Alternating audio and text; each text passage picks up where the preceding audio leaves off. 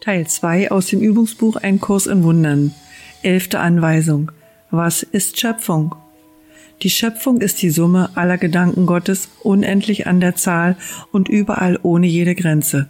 Nur die Liebe erschafft und nur wie sie sich selbst. Es gibt nie eine Zeit, wo all das, was sie schuf, nicht da war. Auch wird es niemals eine Zeit geben, in der irgendetwas, was sie schuf, irgendeinen Verlust erleidet.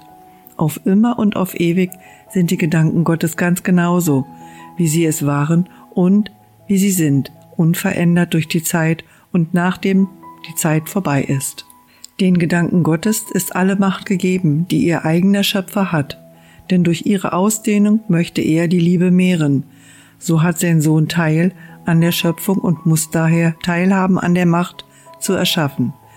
Was nach Gottes Willen ewig sei, ewig eins sein soll, das wird noch immer eins sein, wenn die Zeit vorüber ist und wird auch durch den Lauf der Zeit nicht verändert werden, sondern bleiben, wie es war, bevor der Gedanke der Zeit begann. Die Schöpfung ist das Gegenteil aller Illusionen, denn die Schöpfung ist die Wahrheit, die Schöpfung ist der heilige Sohn Gottes, denn in der Schöpfung ist sein Wille in jedem Aspekt vollständig weswegen jeder Teil das Ganze voll enthält. Die Unversehrtheit seines Einssein ist verbürgt auf ewig und auf ewig gehalten in seinem heiligen Willen, jenseits jeder Möglichkeit von Schaden, Trennung, von Unvollkommenheit und irgendeinem Flecken auf seiner Sündenlosigkeit. Wir sind die Schöpfung, wir sind die Söhne Gottes, wir scheinen getrennt zu sein und unser ewiger Einheit mit ihm unbewusst. Doch hinter allen unseren Zweifeln, jenseits all unserer Ängste, herrscht nach wie vor Gewissheit. Denn die Liebe bleibt bei all ihren Gedanken und ihre Sicherheit ist die ihre.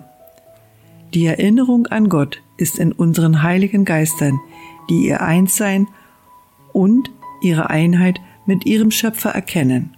Lass unsere Funktion nur sein, zuzulassen, dass diese Erinnerung zurückkehrt, dass nur Gottes Wille auf Erden geschieht und dass wir der geistigen Gesundheit zurückerstattet werden und nur so sind, wie Gott uns schuf.